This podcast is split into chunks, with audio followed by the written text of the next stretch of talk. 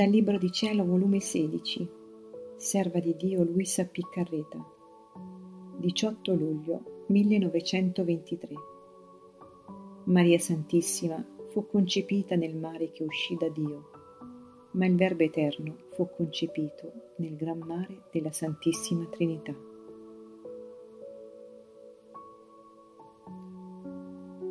Stavo pensando all'atto in cui il Verbo Eterno scese dal cielo e restò concepito nel seno dell'Immacolata Regina.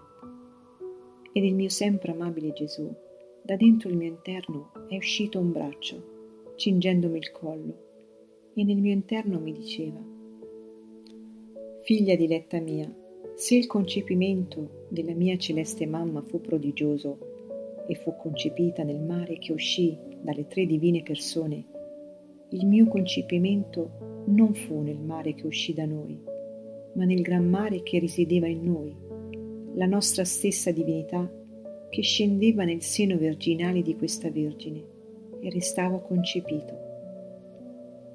È vero che si dice che il Verbo restò concepito, ma il mio celeste Padre e lo Spirito Santo erano inseparabili da me. È vero che io ebbi la parte agente, ma loro la ebbero concorrente Immaginati due riflettori, di cui uno riflette nell'altro lo stesso soggetto. Questi soggetti sono tre. Quello di mezzo prende la parte operante, sofferente, supplicante. Gli altri due vi stanno insieme, vi concorrono e sono spettatori. Sicché potrei dire che i due riflettori, uno era la Trinità Sacrosanta, l'altro la mia cara mamma.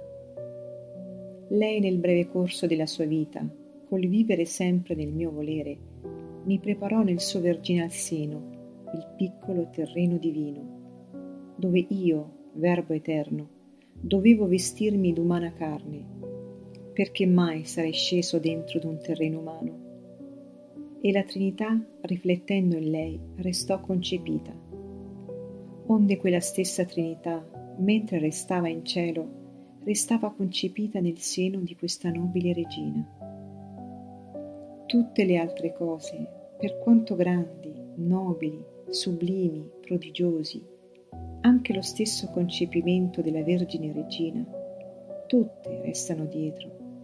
Non c'è cosa che possa paragonarsi, né amore, né grandezza, né potenza al mio concepimento.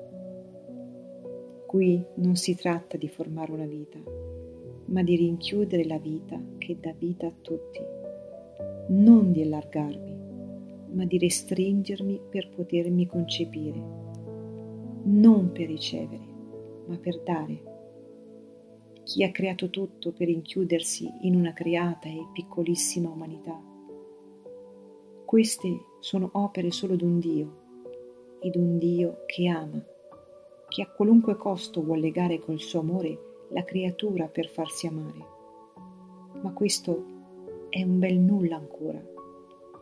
Sai tu dove sfolgorò tutto il mio amore, tutta la mia potenza e sapienza? Non appena la potenza divina formò questa piccolissima umanità, tanto piccola che poteva paragonarsi alla grossezza di una nocciola, ma con le membra tutte proporzionate e formate, ed il Verbo restò concepito in essa. L'immensità della mia volontà, racchiudendo tutte le creature passate, presenti e future, concepì in essa tutte le vite delle creature. E come cresceva la mia, così crescevano loro in me.